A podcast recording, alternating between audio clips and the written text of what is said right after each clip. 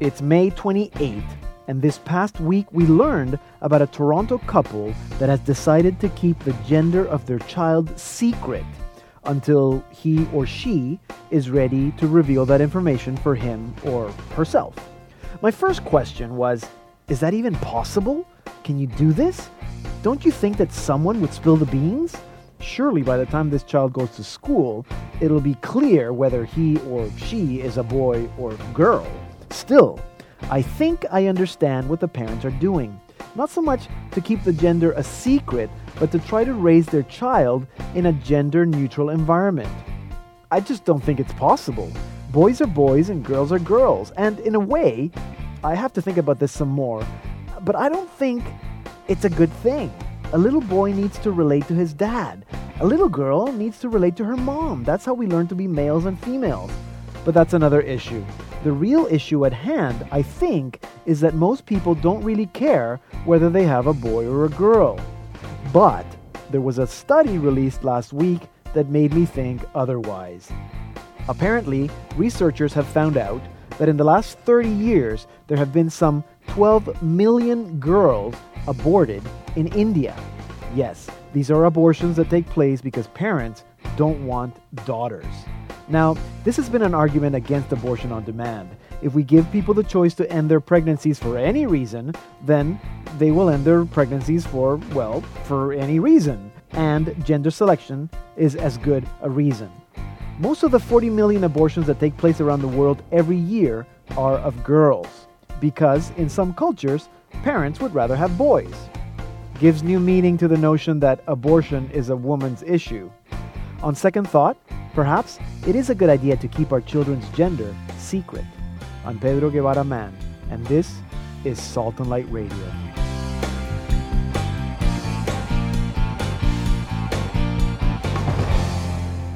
Hello and welcome to Salt and Light Radio. I'm Pedro Guevara Mann, and sitting here with me is Krista Dmytrenko. Chris, hey, so so uh, what are the news this week? Well, we're going to be talking about a significant anniversary uh-huh. There's not a lot that's 400 years old in North America. No. But uh, this is a very important anniversary for the church. Also, talking about a renewal that's going on in Rome, a very important general assembly that was happening. And, uh, and there was a World Day of Prayer that the Pope announced for China. Right. And that was right. this past week. Of course, it's not too late to pray for that. No. And uh, and I'll tell you a little bit more about that later. Okay, great. So more details on those mm-hmm. stories very very shortly. And today, Chris Giardino returns with his DVD picks. And Chris, you know the world did not end last weekend. So um, I heard. But you know there were there have been a lot of natural disasters, the tornadoes and and floods. Particularly, we've been looking at the floods here in Canada and Manitoba. Mm-hmm. So, in the second half of the program, we're going to be speaking with Archbishop James Weisgerber of Winnipeg about how the flooding um, has affected his community. And uh, we're very excited today. Also, we are going to be speaking with John Michael Talbot. He's going to join us for a featured chat. He has a new album, Worship and Bow Down.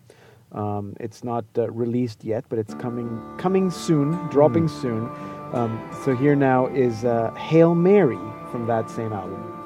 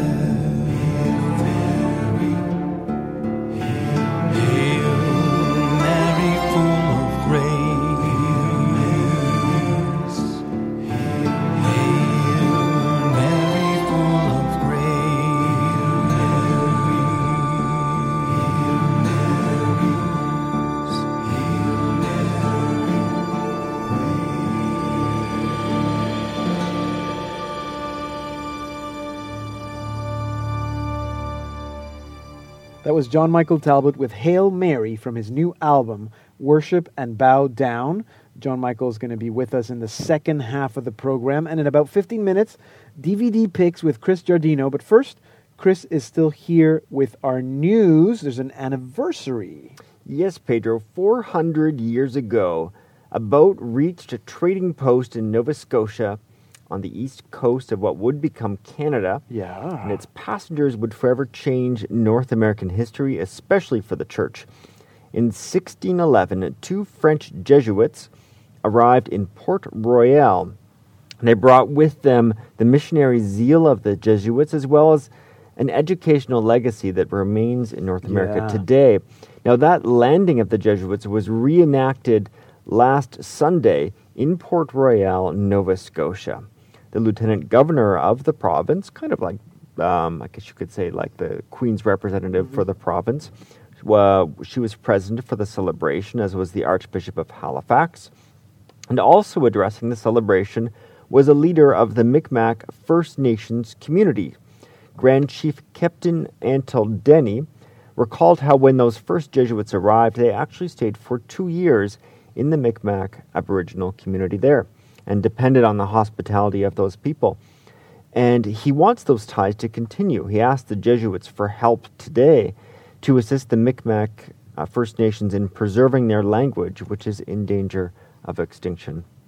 So, um, uh, so that was a major, major event for the church, and the Jesuits continue their 400 year celebrations throughout the year. And we're going to be hearing a little bit more about that later on with our diocesan update. Jenna's going to bring us a little uh, uh, testimony from someone, a Jesuit scholastic, who was there. Oh, fantastic. Now, uh, going over to Rome, there's a significant General Assembly, and that's for Caritas Internationalis. They're in the midst of reviewing their statutes and coming up with a plan of action for the next four years. Caritas is, is a network of humanitarian and social justice agencies. And uh, there were four speeches by Vatican officials. Now, this is kind of unprecedented for a General Assembly of Caritas, considering it's principally an organization entrusted to the laity. And those four speeches, speeches were by Cardinal Peter Turkson from the Pontifical Council for Justice and Peace, um, Cardinal Tarcisio Bertone from the Secretariat of State. A whole slew of, of top Vatican names were there. And some commentators were saying that their messages seemed to be coordinated to stress particular points. One of them was that Caritas should work more closely with the Vatican and become better integrated in the Church's mission and overall social justice efforts. And also, uh, this is interesting, Pedro. Uh, they wanted to stress that charity is a form of evangelization. Now, in no way do they mean that they should be giving out Bibles with bags of rice, especially in places where Christians face persecution. But uh, they were promoting the idea that those who work for Caritas should engage in their mission with both a consciousness that they are transmitting the love of God while recognizing the religious dimensions of the people they serve. So it's a, it's a it's an anthropology that needs to be be lived out in this kind of work. Makes and sense. Cardinal Bertone, at the Secretariat of State, um, he had a great line. He said that the church must not only practice charity, but practice it as Christ did. I thought that was very well put. Mhm. Now, uh, finally, Pedro, Tuesday was the day of prayer for the church in China. And Pope Benedict inaugurated this day back in 2007. And uh, when he announced uh, when he announced this, uh, well, it was already planned, but when he spoke about this at the general audience last week, he said that Catholics, all Catholics around the world, have a duty to pray for the church in China. So if you haven't done so, um, you can you can still do so, and you can go to the Salt and Light blog, that's saltandlighttv.org slash blog, and you can find the particular prayer that Pope Benedict had composed for this. Now, the prayer is actually addressed to Our Lady of Sheshan, hmm. who was venerated at the Marian Shrine of Sheshan in Shanghai. The prayer asks that Our Lady would sustain Chinese Catholics in their trials, give them courage to proclaim the faith, and help them cling to the rock of Peter on which the church is built. And uh, news this week really shows the need to pray for China. Um, some people say because of this call for prayer in China, That's one reason why the Chinese government has restricted access to this Marian shrine in Sheshan, and apparently even uh, a number of priests who were attempting to go to the shrine were arrested. Yeah, well, that's good to know. We will continue praying for China. Thank you, Chris. Chris Dmytrenko, our Salt and Light Radio news producer. Remi- a reminder to our listeners let us know what you think about what you hear on this program. Send us an email radio at saltandlighttv.org. You're listening to Salt and Light Radio on the Catholic Channel on Sirius XM. My name is Pedro. Our website is saltandlighttv.org slash radio. Coming up, Jesuits celebrate 400 years of arriving in Canada. But first, Saint of the Week with Lawrence. Hey Pedro. Okay, so uh, this Monday, May 30th, is the feast day of Saint Joan of Arc. So Okay. she's a well-known saint. Good Um, French saint. But I'll tell you about her anyways. Yep. In case you don't know. She was born in 1412 in eastern France to a pious peasant family. Uh-huh. Um, she was deeply religious and it was even uh, said to have heard voices, the voices of Saint Michael the Archangel, Saint Catherine, and Saint Margaret Okay, at so a young she age. heard voices. Yeah, and so apparently these these messages uh, were personal but fairly general at first, and then came so-called big message. Uh huh. Um, so in May 1428, so if you're doing the math, she was 16. Uh-huh. She heard the voice of Saint Michael, the archangel, telling her um, to intensify her spiritual life and to liberate her people, so the people of France. The- okay. Um, so she went to the king of France at the time. It was Charles the Seventh, and told him that she wanted him to reconquer France, because at this time um, the king of England wanted he wanted to take over France, and also the Duke of Burgundy, which famous uh, French red wine, Burgundy. Um, so he was siding with the king of England against his own king. So he was a traitor. Um, Okay. so she wanted to side with the King of France to fight this Duke, this French Duke, and, and, and England. and England to get France back into the hands of the Okay, king. didn't she have parents? She did have parents, yes. okay, just just just wondering. Okay. Okay, so She's she's, very 16, independent. She's 16. She hears voices. She hears Saint Michael the Saint Michael, and she goes to the king. All Right. Okay, I got it. So okay. So despite opposition, obviously from Her parents. from probably her parents and some clergy um, Yeah. and royal court officials, um, uh, the King of France gave her a small army, and with it, she she fought several suc successful battles throughout France. So this is she's 17 at this point, and this is a girl in the 15th century. And the, the king is actually gave her an army. Yeah, a small army. He's crazy. Okay. A small army, right? She's a girl. okay. Yeah, yeah, all right. Okay, and so so thanks to her these victories, the King of France was able to go to Reims um, and get crowned the King of France. Uh, so basically, the, the cathedral in Reims is traditionally the site where kings were crowned. So this was a big deal, and so she was by his side when this happened. Okay. Um, thanks to all these battles that she That won. She won. But unfortunately, she was captured by the Burgundians and sold to the English and shipped to another French city uh, where she was tried by uh, church officials, including the local bishop. So, okay, this is a bit of an aside, but important. At this time, the, lots of stuff, crazy stuff was happening in the church. Yeah. There was a pope and two anti-popes Okay. at this yes, time. Yeah. So, we that- had three. Three. Po- three. Yeah. Th- th- yeah. Okay. Three. so potentially was- three popes. This was that Yeah. famous, that infamous period in the Catholic Church when we had three yeah, popes. yeah. Saint Joan of Arc. a Um, little confusing. Yeah, so there was a lot of issues, and basically, clergy, a lot of clergy acted more like politicians than priests, unfortunately. Mm. So she was condemned to death as a heretic, uh, sorceress, and adulteress. Um, Interesting. basically, yeah, because she wouldn't take back her assertion that the saints made her do what she did Mm-hmm. and fight against the the Duke and the King of England. Yeah. Um, so she, yeah, at age 19, she was burned at the stake, Hmm. and in 1920, so a long, a long time later, she was canonized by Pope Benedict the 15th, Okay. and so uh, makes sense. She's the patron of soldiers and of France, and so I just want to finish with these words of Pope Benedict the 16th, our current pope. Um, from his general audience just this past January, he was Uh-huh. talking about St. Joan of Arc. Right, This, yeah. this is him. Dear brothers and sisters, with her luminous witness, St. Joan of Arc invites us to a high standard of Christian living, to make prayer the guiding motive of our days, to have full trust in God's will, whatever it may be, to live charity without favoritism, without limits, and drawing, like her, from the love of Jesus, a profound love for the church. Well, there you have it. St. Joan of Arc feast day is Monday, May 30th. Wow, would make a good movie. Okay, wait, there is a movie. There is. Yeah. Thank you, Lawrence. Lawrence, our saint expert, Lawrence Floucault. He's going to be back in about 10 minutes with our programming highlights for the week, so stay tuned. You're listening to Salt and Light Radio on the Catholic Channel on Sirius XM.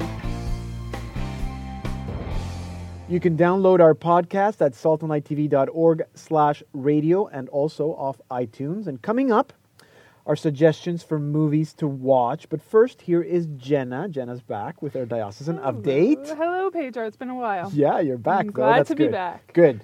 Well, I'm, I'm going to go right into it here with uh, spring upon us in full swing. I always think Mother's Day, Father's Day, but I also think confirmation season Yeah, that's is coming true. up. Yeah. So Pentecost means confirmation, but it's confirmation not only for the confirmandi, what a word, but it Uh-huh, is it uh-huh. actually is confirmandi, but it's also for the church. It's Pentecost for us too. Right. So it's a time when we really should be preparing for the descent of the Spirit. And uh, that brings me to my next point. If you're in Toronto, you might want to join Our Lady of Good Counsel Church for their Novena to the Holy Spirit. That begins on June the 3rd. They want you to bring your loved ones and your friends, and they're having the 90s of prayer with Holy Mass every day, praise and worship with spirited music. Mm-hmm. Uh, the speakers include Bishop Pearse Lacey and Reverend Peter Coughlin. Uh, Coughlin? Coughlin, sorry. The speakers include Bishop Pearse Lacey and Reverend Peter Coughlin. Okay. Yes. So for more information, you can visit Our Lady of Good Counsel Parish office, their website, or call the office. Okay. And the Diocese of Vancouver is putting major focus on praying for vocations. In fact, this past Vocation Sunday, or Good Shepherd Sunday, the Archbishop blessed a special monstrance that will be traveling around Yes. each parish in the diocese. Yes. So they're really putting the push on, and uh, the Lord's going to listen, I think. So they're having a, an adoration session on June the 4th. They're calling it the Source and the Summit Adoration for Vocations. That's June the 4th at 7 p.m. at St. Patrick Parish in Vancouver, and that's sponsored by the Office for Youth and Young Adult Ministries as well as CCO. Excellent. So you might want to catch that if you're in the Vancouver area. Yeah, nice. Important event. I think so too. So next, we're traveling across the country to Nova Scotia, my home and native land. Uh, this year, the area commemorates a very special anniversary. This event is significant not only for Nova Scotia, but also for the church, for the Jesuits, and also for the Native community. Uh-huh. I spoke with a Jesuit seminarian earlier this week, Santiago Rodriguez, who has just returned from the celebrations. Welcome, Santiago. Thanks for joining us. Oh, thank you very much. So tell me, what were you celebrating in Nova Scotia last week? We celebrated on May the 22nd the 400th anniversary of the arrival of the first two Jesuits to Canada, and therefore we were celebrating the mission of the Society of Jesus in Canada for the last four centuries. Four centuries. What is the? This obviously would have a major impact on the cat, the life of the Catholic Church in Canada. What What is the importance of this milestone in particular for us Canadians, the Church?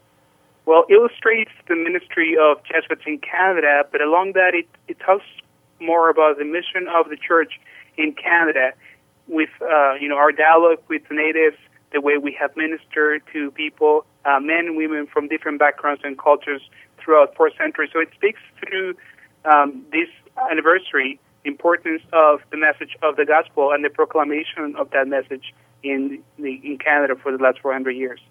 It was really interesting to read up on what the Jesuits were actually immediately involved with back then. Some of them were even cartographers. They would draw the maps and they would be responsible not only for evangelizing but for developing the land culturally as well. What is some of the work that the Jesuits do today? I know you're involved with a lot of ministries. Yeah, well, today we have Jesuits who are involved in education, uh, Jesuits who are involved in the giving of spiritual retreats, uh, spiritual direction, the giving of spiritual exercises, Jesuits who are scientists. We have some even here in Toronto who are part of um, research at uh, universities. We have Jesuits who are part of um, historical research and men who are just involved with social justice and other ministries of that sort. Are there any other upcoming events that we can look forward to, the public? we have some events which are coming up uh, throughout the summer. Um, some of them are all in the website for um, the Society of Jesus, which are is www.jesuits.ca. Um, some of them have to do with the exhibition that the Archive of the Jesuits in Canada is putting.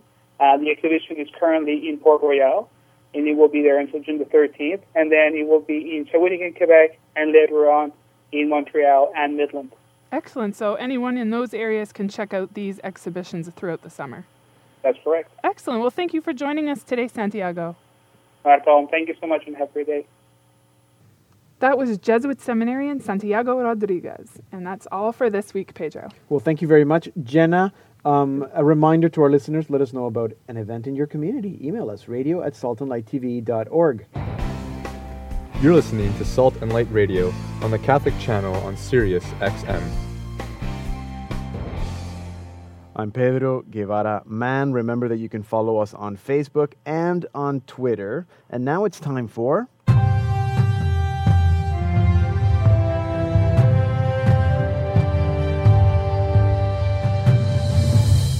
Movie picks with Chris Giardino. Chris, welcome back. Hi, Pedro. So, so Mao's Last Dancer. Yes, uh, this is a film directed by Bruce Beresford, the acclaimed Australian director who did the Canadian film Black Robe back in the 80s. Oh, really? Okay, yeah. Yeah, and what this chronicles is the journey of Li Cunxin, who, when he was 11 years old, was plucked out of the rural provinces of China uh, during Mao's Cultural Revolution to go to Beijing to Madame Mao's Dance Academy. Uh-huh. Um, there he becomes a very, you know, initially he resists it, but he becomes a very celebrated ballet artist and Uh-huh. dancer in um, in China. During a rare cultural exchange, he comes over to join the Houston Ballet. Um, under the tutelage of Ben Stevenson, the Houston Ballet's artistic director. Right. And what the film chronicles is his journey, both physical to this new country, but also his emotional or spiritual journey, where he starts to question all of the propaganda he's been taught by the Communist Party dogma all of his life. Um, and it's a very touching story. Again, he has you see his trials and tribulations. He gets married very quickly because he wants to defect. Um, the marriage doesn't last. There's a lot of tension. He ends up, excuse me, he ends up certainly becoming more of a success than the uh, woman he's married to, who's also part of the company, Okay. which causes a lot of stress. But what ultimately happens is he wants to stay in America, and the whole film ends up, the, the climax starts at the Chinese consulate, um, where he goes there and he wants to be able to stay. And what they do is say that if he does that, he can never go back to his uh, birthland. Right. And the whole film climaxes in a standoff.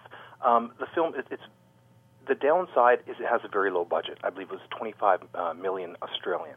Um, Okay. So you're not going to see lots of big epic scenes or whatnot. But on a thematic level, it is very uh, it's an important film, a story that we don't see very often these days. Um, certainly a, a film that portrays the West in a very positive light, perhaps somewhat a bit too rosy, Okay. but it's also seen from his perspective. Um, so you see his trials and tribulations. Uh, and of course, there's some very good performances in it from Bruce Greenwood, Kyle MacLachlan, Joan Chen, and uh, it's, it's a very good film that I think a lot of your listeners would it'd be worth checking out. Yeah, is it the kind of film that, and I, I don't mean this despectively, but does it feel like a foreign film? No, not at all. Okay. Actually, it, it actually doesn't feel like a foreign film at all. And I know what you mean. It, uh, uh, but no, it doesn't. This is a film that is totally accessible uh, to even a family audience. Okay. Um, certainly to uh, you know older children and, and whatnot. Uh, a good history lesson. It's Yeah. not the most complicated version of the story. Mm-hmm. It probably is, is a bit black and white, but it, it, it certainly pulls on your emotions. If you can envision a um, a version of Rocky with ballet, Okay, so that and, is sort of like the under underlying tone and feel of the film. and for people who are ballet lovers, is, are there good ballet scenes? Definitely, yes. Okay, so this is instead of the Black Swan, watch Mao's Last Dancer. now I was um, I was away and my my kids rented the Green Hornet, and I was kind of glad that they rented it without me. Yeah. and and then my you know I have a 14 year old and a 12 year old, and they hated it. So Okay. so what's your take? Yeah, it's a real missed opportunity. Obviously, you know, uh, directed by acclaimed music video director Michel Gondry, who's become a very celebrated um, film director in his own right, Uh-huh. uh, and starring and co-written by Seth Rogen, the star of Knocked Up, is very popular with Uh-huh. uh, probably your children. Um, but Yeah. again, it take, it follows the story of Britt Reed, who's the heir to his father's uh, newspaper magnate company, and when his father gets killed, he sets it to avenge his death against the local crime boss, and through the uh, you know trappings and the, the use of his money and his loyal, uh, trusty uh, sidekick Kato becomes the Green Hornet. Yeah. Um, on the plus side, it has a lot of really neat gadgets, a lot of neat technology. But what the film never really does, it doesn't really merge the older aesthetic of the radio drama of the Green Hornet with the more modern sensibility. On the one hand, Kato is very engaging and does all of the uh, the stunt work and the Yeah, action, comes yeah, up yeah. with all the uh, the technology. But uh, Seth Rogen almost seems too modern for this story. Uh, he, there was a lot of publicity about how he lost weight to, to portray the Green Hornet, and he, and he certainly looks the role. But there's a certain amount of he just doesn't take it seriously. He seems to be playing it more like the the '60s version that was a spin-off from the old Batman TV series. Okay. So it, with all the superhero movies out there, um, you could certainly do a lot better than the Green Hornet. And not the worst thing you could find, but more just forgettable and mediocre. Okay, so it's not not worth the five dollar DVD rental. No, probably not. Okay, so try to get it for free. yeah, or just take a trip and see Thor if you want to. Uh, oh, okay. okay, that's good. Uh, the take on the Green Hornet. Go see Thor. I like it. Okay, well, thank you very much, Chris Giardino. So that's Mao's Last Dancer. Yeah. Great film for the whole family. Yes. Green Hornet, not such a great film, but for anyone. yeah. okay, well, thank you very much, Chris. Not a problem. Thank you, Pedro. Chris Giardino, our movie expert, he's going to be back in about three weeks uh, or so. So, in the meantime, happy movie watching. Hi, I'm Jay Esplana, And I'm Brian Berg from the group Psalm 98. and you're listening to Salt and Light Radio on the Catholic Channel on Sirius XM. I'm Pedro Guevara Mann. If you want to know what we look like, you should go to our website, saltandlighttv.org. Here now is Lawrence with our programming highlights for the week. Hey, Pedro. All right, Wednesday, June 1st, we have the Salt and Light documentary Children of the Batey at 8 p.m. Eastern, 9 Pacific. This documentary, as you know, you've seen it, Yeah. um, is on a Canadian, is about a Canadian parish that organized a week long uh, mission to help the children of the Batey in the Dominican Republic. Yeah, so these are the Bates are, are uh, uh, places where a lot of Haitian refugees, Yeah. people from Haiti, end up in the Dominican That's. Republic because life in Haiti is not very good.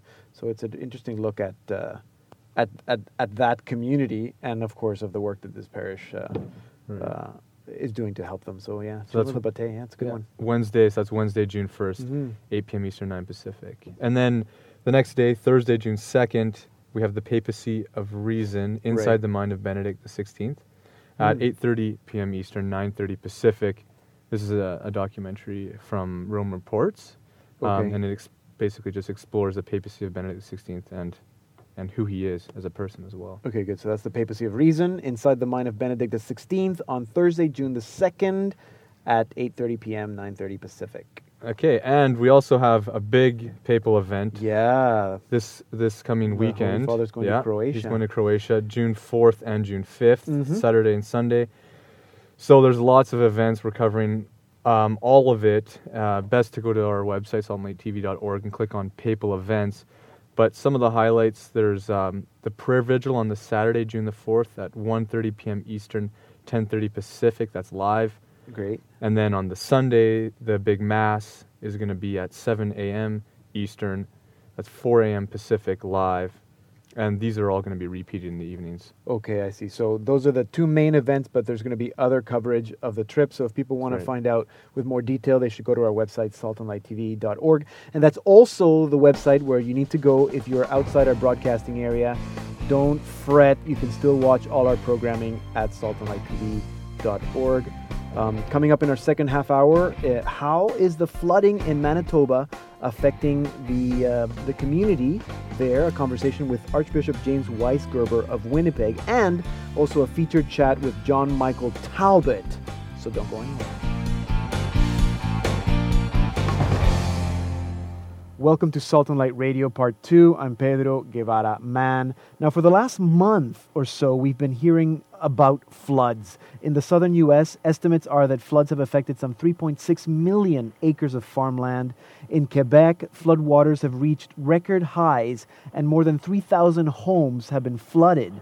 Meanwhile, in Manitoba, where the decision to allow for a controlled release of water was major news last week, the waters are now retreating, and it doesn't seem to be news anymore, but still, thousands of people cannot return to their homes. And to speak to us about how these events have impacted his community, here now is the Archbishop of Winnipeg, the Most Reverend James Weisgerber. Archbishop Weisgerber, welcome to Salt and Light Radio. Thank you, Pedro. It's a pleasure to be with you. No, it's it's great to have you. Um, now you you were born in the prairies uh, in in Saskatchewan. You you lived in the prairies most of your life. You were the bishop of Saskatoon. Now you're the Archbishop of Winnipeg. Every year, uh, correct me if I'm wrong, but there are floods in the prairies every year. Yes, How- yes, how- particularly in Winnipeg. So how bad have the floods been this year? Well, in, in point of fact, they say the worst in 300 years. Really? Yeah. Now, you know, Winnipeg or Manitoba, the Red River Uh-huh. runs north and south. It's one of the few rivers in the world that runs from the south to the north. So all of the river from all the all of the water from North Dakota, Minnesota, and all those areas all comes up here, and uh, you know the the city of Winnipeg has been protected by a, a, a spillway, Uh-huh. so it's all rerouted around the so, and it tends to flood then on the the north side of uh, well the south side and the north side of the city, but the city is not uh, uh, uh, this now is no longer affected very very much. But the red was not the problem this year. No, the Assiniboine. It's the Assiniboine, and that that generally has not been a problem, and it's been just an astronomical problem this year because and and and so the you know the the people along the red on the river running north and south they're used to this and they they know how to protect themselves and and they they kind of know what to expect. Right. Whereas with the Assiniboine, it was it was really uh, a whole new ball game. They were all in new territory. Right. So all of this water is coming from Saskatchewan, and it all ends up the Qu'Appelle River and into the Assiniboine River, which was already filled to capacity in the fall. Right. We had lots of snow, lots more water coming, and uh, so it, it it really really has been uh, uh, a pretty big of a, a disaster. Now in the city, of course, Uh-huh. um, people's lives. You know, and three quarters of the population of Manitoba lives in Winnipeg. Yeah. So, I mean, the lives of the people living in Winnipeg has not been affected. I mean, but in Brandon, in Portage la Prairie, Yeah. and uh, Saint Lazare, all in uh, many, many, many small communities and larger communities have had a terrible, terrible time. Right now, the idea when they uh, the of the intentional breach of the dike, uh, I believe it was just in, in Portage la Prairie. It was near Portage la Prairie, this great famous Hoop and Holler bend. Um, now, I was just out there for confirmation on Sunday, as a matter of fact. Okay. So I, I, I was talking to all of the people there. Uh, I mean, there was a, a, a lot of emotion around there because basically they were they were going to open the like it's a diversion. It it already takes water out of the Assiniboine River Uh-huh. north to uh, Lake uh, uh, Manitoba Yeah. and uh, uh, and that w- they they wanted to take more water off of that, Uh-huh. and in order to do that, they were going to breach the dike of the diversion, and uh, in order then and they recognized that they would sacrifice about 150 homes Okay. to save 850 homes. Okay, and but that didn't happen, right? Well, they did homes- breach the the, the the the dike, but in fact the water has subsided so that they've now So reclosed the dike. Now some. I don't think any. They, most of the houses that were going to be impacted were diked, and I don't think any of them have been have, have lost anything. But the the, the uh, much of the land in that area has been inundated, and in the long run, I mean, I think there's the, this is going to be the the, the, the, the long run difficulty with all of this is the uh, the inundation of the water because it's got nowhere to go and it'll just stay there and uh, so and and then you know again with this diversion going up to Lake uh, Manitoba, uh, uh, the the lakes are are much much higher than they've ever been, and the people live along the lakes, especially Aboriginal Yeah. communities. Okay. And when the wind begins to blow, I mean, you're just defenseless. Right. You know, it can come up three feet or three meters rather, and go right over the dikes. And and this is going to last for a long, long time. So there's so many people that are going to be impacted because the water just keeps coming, and of course the the exit of the lake, which is farther up north, Uh-huh. is very small, and so this water is going to be there for a long time. So how how does this affect, uh, I guess, the church and how you respond pastorally to the needs of the people? They're very specific needs, and I guess throughout the summer. Yeah, uh, well, I mean, the, in, in, you know, the, the I think uh, there's an, a couple of things. I mean, people are, they have needed assistance in diking and in, um, you know, uh, the, one of the things that uh, the people in Portage were Uh-huh. uh, really exuberant about was the presence of the army and the Yes. wonderful, wonderful uh, um, people and the, the kindness of the soldiers and the joy that the soldiers brought. Yeah. I, I the idea that the uh, the military should be going around all over doing this because you know people really don't know who the army is, but suddenly they see faces on them and they're lovely people. Interesting. And so that and so that I mean that was, but they needed to be fed. Yeah. And so people were, you know, uh, I mean, people I was talking to on Sunday. I mean, I'm not so sure that like parishes organize, but communities organize, Okay. and parishes feed people into that Yeah. and uh, cr- creating food and uh, and people need. Um, I mean, some people needed, uh, uh, you know, places to stay. And uh, Right. as a matter of fact, uh, we had to cancel our uh, our diocesan priest retreat this year because the Oh. the uh, or the institution that we used uh, was uh, was a commandeer for people who were evacuated, mostly Aboriginal people Right. from one of the reserves up north.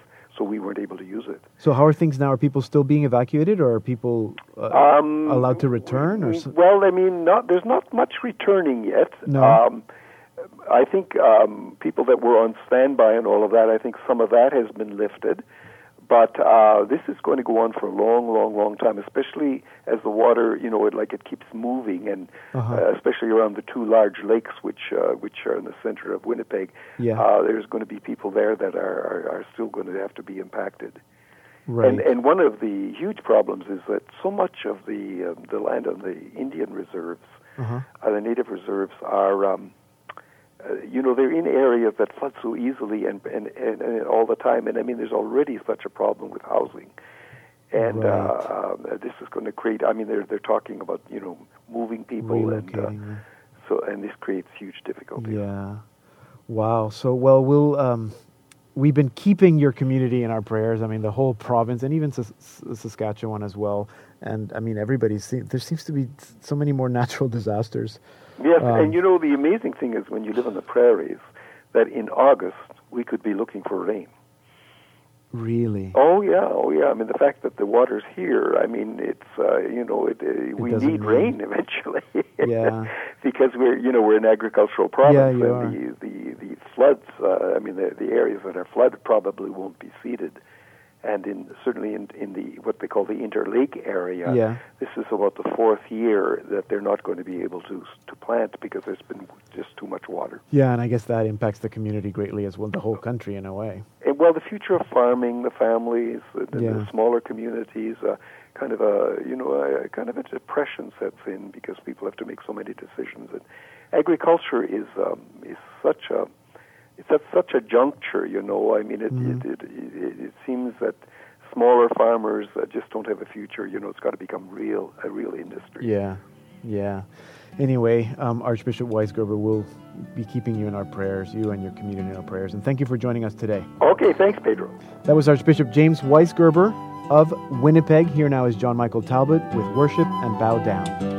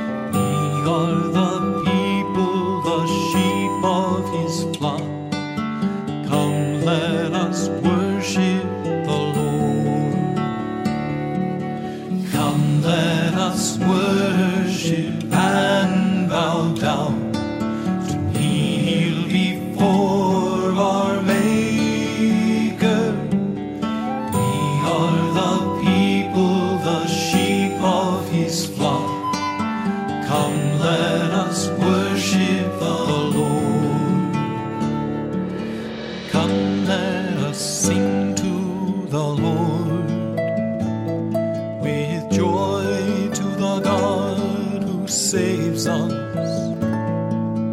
Enter his courts with praise.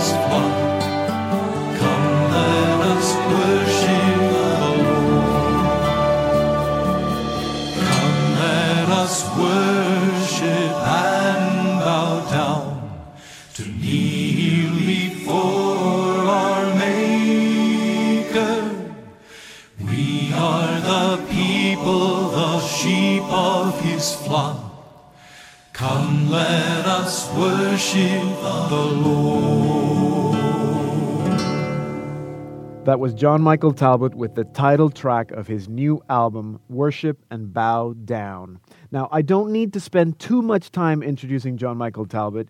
He has been featured on Salt and Light Radio before, and we have played his music, but never, never as a featured artist.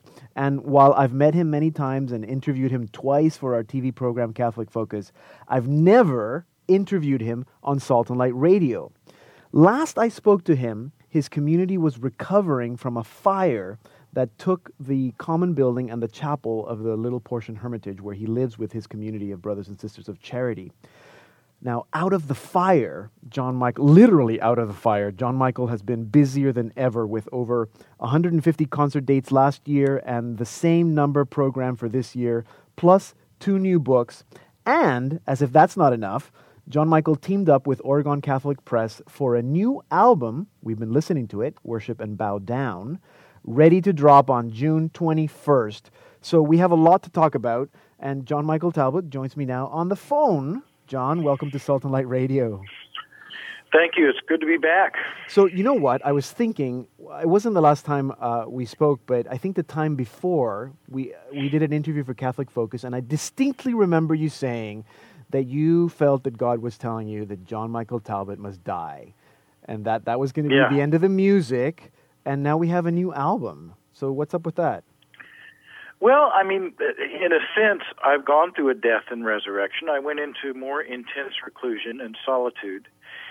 And then after a few years of that, um, uh, it was like the Lord was saying, Well, okay, I've given you all this.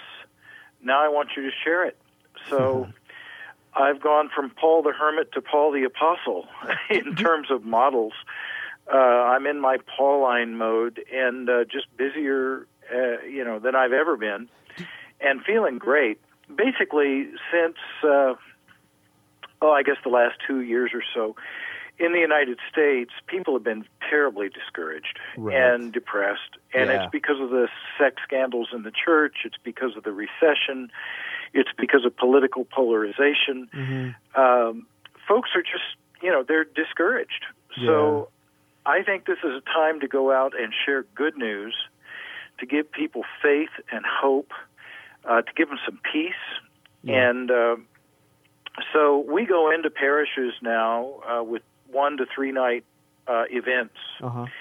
And I'm doing a combination of music, motivational speaking, leading people into deep meditation, and calling them to conversion. And we are just seeing uh, an overwhelming response uh, among Catholics because, quite frankly, Catholics aren't real used to having this kind of ministry in their parish No, that's true.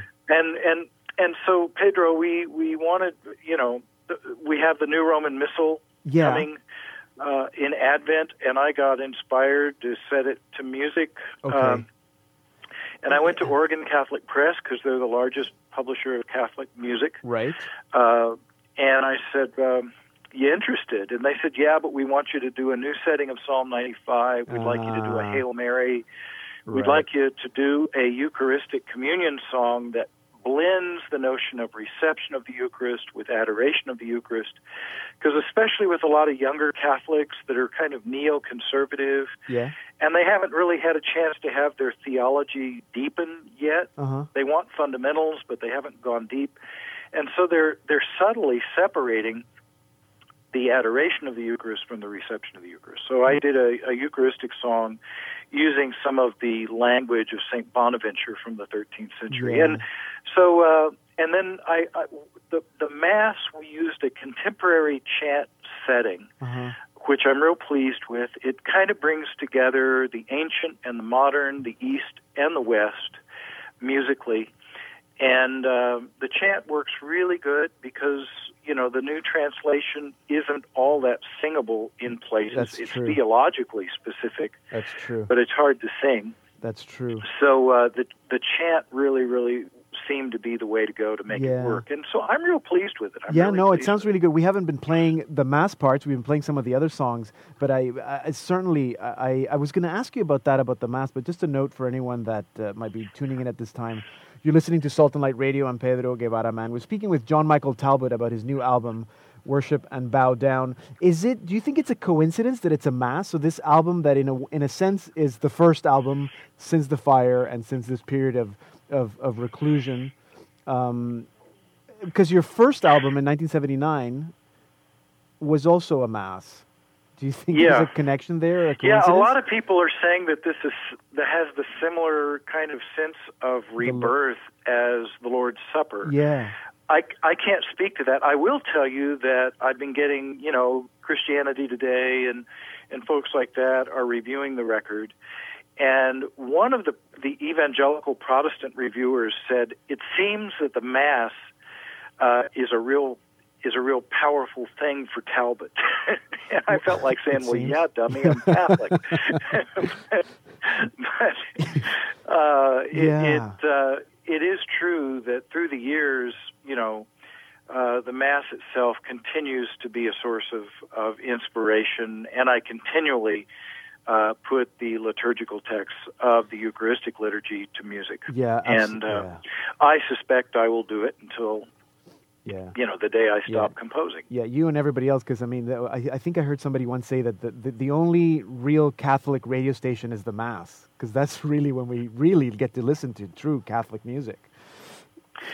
Well, yeah, I guess I Yeah. could kind of agree with that. Yeah. You know, the other the other thing is is that we Catholics sometimes get almost obsessive about the Mass, mm. and we forget that there are other expressions of the faith, uh, both communally and privately, that are exceedingly important. They aren't mm-hmm. more important than the Mass. Mm-hmm. But for instance, in Benedictine spirituality, Yeah. the liturgy of the hours or the work of God is given the same language that the church gives the Mass, namely, it's the source and summit of our life. Ah, uh-huh. And that brings out that, uh, you know, the Catholic Church is big, and our prayer life is big. Our evangelistic efforts are big. Our social input is big. Yeah. Uh, and and we want to be careful not to just limit it to one aspect or the other. The, but the Eucharist is definitely the absolute source and summit of the Catholic experience. And so musically, it's great to reflect that. Yeah. Let me ask you about the, the at least the two latest books, The Blessings of Saint Benedict and The Universal Monk. Yeah. So these are uh, very much rooted in in your monastic tr- tradition, right? Yes, yes, very much. And you know, uh, in the book, "The Rise of Benedict the Sixteenth," um, about the inner workings of the conclave, the author brings out that one of the Pope's uh, visions Yeah. is to see the new communities of the church become, as it were, laboratories where a uh, transcendent uh, truth and values based on Christ and the church are lived in a countercultural way. Okay. Um, and we really feel that our community is a part of that movement. We are people have been calling it the new monasticism. Okay. It's basically bringing the ancient monastic experience into the future and extending it from the ancient past into the modern experience. And it's more integrated. The experience, the, the, the, the forms of monasticism were just wide and varied in the early church. Right. Uh, the more we study, the more we realize that there wasn't just one way to do it. So uh, our community really is based on integrating celibate monks, celibate sisters, singles who can marry or might need to have some private property because of personal responsibilities, Yeah. and then families in one integrated monastery. And then we have a domestic expression of men and women who live in their own homes. Yeah. Yeah. Yeah. And and you know, down here in the states, you know, we spend a lot of time in Texas. Texas is the fastest growing state in the United States, Uh-huh. and there's lots of Catholics there. So uh, down in Texas, everybody wants to be a monk, but nobody wants to give up their pickup truck. and, and so the domestic expression is a great way for folks to actually join the community, and yet they stay in their own family in the secular world, they become great sources of renewal in the parish, and they also become great sources of renewal in the society in which we live. Right. So, um, you know, the community is part of that. The books are coming out of that experience, Mm-hmm. taking the ancient monastic heritage and really applying it to people of all states of life, whether they live in monasteries or Okay, whether yeah. they associate with monasteries or whether they're just secretly monks in their heart. Right. So, yeah. And um, yeah, and the blessings of Benedict, which is coming out at the end of the summer, is um, is going through the rule of Saint Benedict and applying it to contemporary and modern life. So it's a it's a bit of a challenge, you know. I mean, how do you take a chapter on uh, disciplining children Mm, in the rule of Benedict yeah. uh, and apply that to a modern setting. So I think I think I did it pretty successfully, and they're supposed to be short meditations on each chapter. It's not a big scholarly treatment. It's a very short application overview uh, based on scholarly studies that I've of course immersed myself in and read through the years.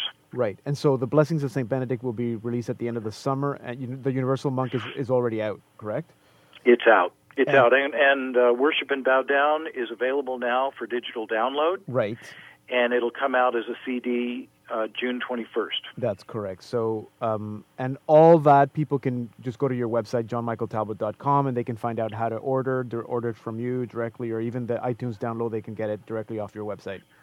Correct? Absolutely. Absolutely. But you know, Pedro, through all of this, I don't want to sound like I'm just trying to sell my record or my books. hmm What's really happening is, I think, there's a great spiritual sense of rebirth. You know, when I first became a Catholic in 78, the Lord gave me a word. The Catholic Church is my first church. I love her most dearly, but she's been sick and nearly died, but I'm going to heal her and raise her up to new life again. Hmm. I'm sharing my testimony again as I travel because I think that word is for us today. We are just coming through the greatest challenge which has faced the Catholic Church in the West since the Protestant Reformation, namely in the sex scandals. Yeah.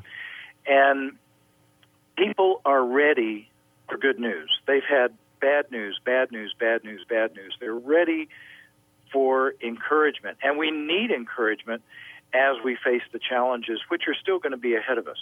Yeah. So, uh, you know, we are just experiencing a rebirth. So it's appropriate to call the Mass on this record the Mass of Rebirth Yeah. because uh, I don't know. We are just it's it's rather phenomenal what we're experiencing as we um, take this ministry out uh, into the parishes around the United States. I think we're going to be coming up to Canada too a, November. a bit. We'd Yeah. like to. Yeah, no, that's the plan. I, I understand you're coming up in November, so in to the Toronto area. Yeah. So we'll be there. Yeah, cool. Anyway, John, that's All all, right, the time. man. That's all the time we have. But again, a reminder: the album "Worship and Bow Down" is going to be released on June 21st. But if you can't wait that long, it's available for digital download off iTunes. Go to johnmichaeltalbot.com for more information. John Michael Talbot, thank you so much. It's been great to chat with you.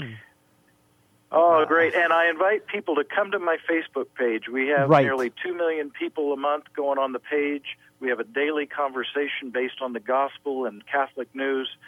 So come and join me on fa- the John Michael Talbot page, not friend, but Yes. John Michael Talbot page. Come join us. Great. Well, thank you very much. John Michael Talbot, he joined us on the phone from Minneapolis, where he is on tour. And now, here is John Michael Talbot from the same album, Worship and Bow Down, with his song, Hind's Feet on High Places. Though a thousand may fall at your side, and ten thousand may fall at your right,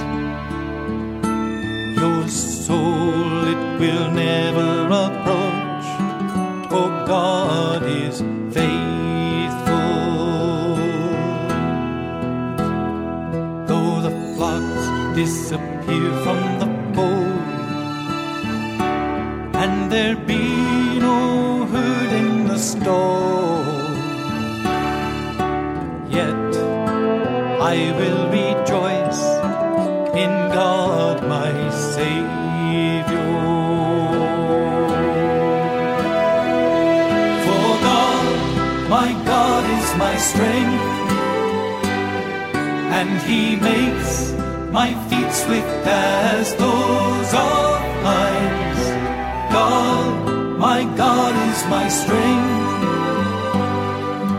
he makes me to go up like hinds feet on high places.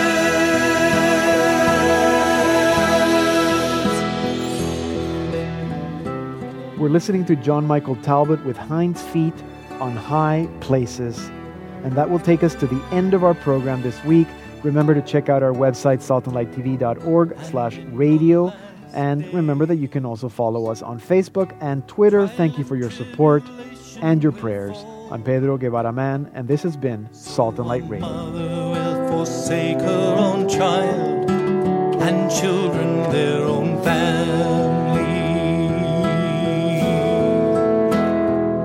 So with the days were not cut short,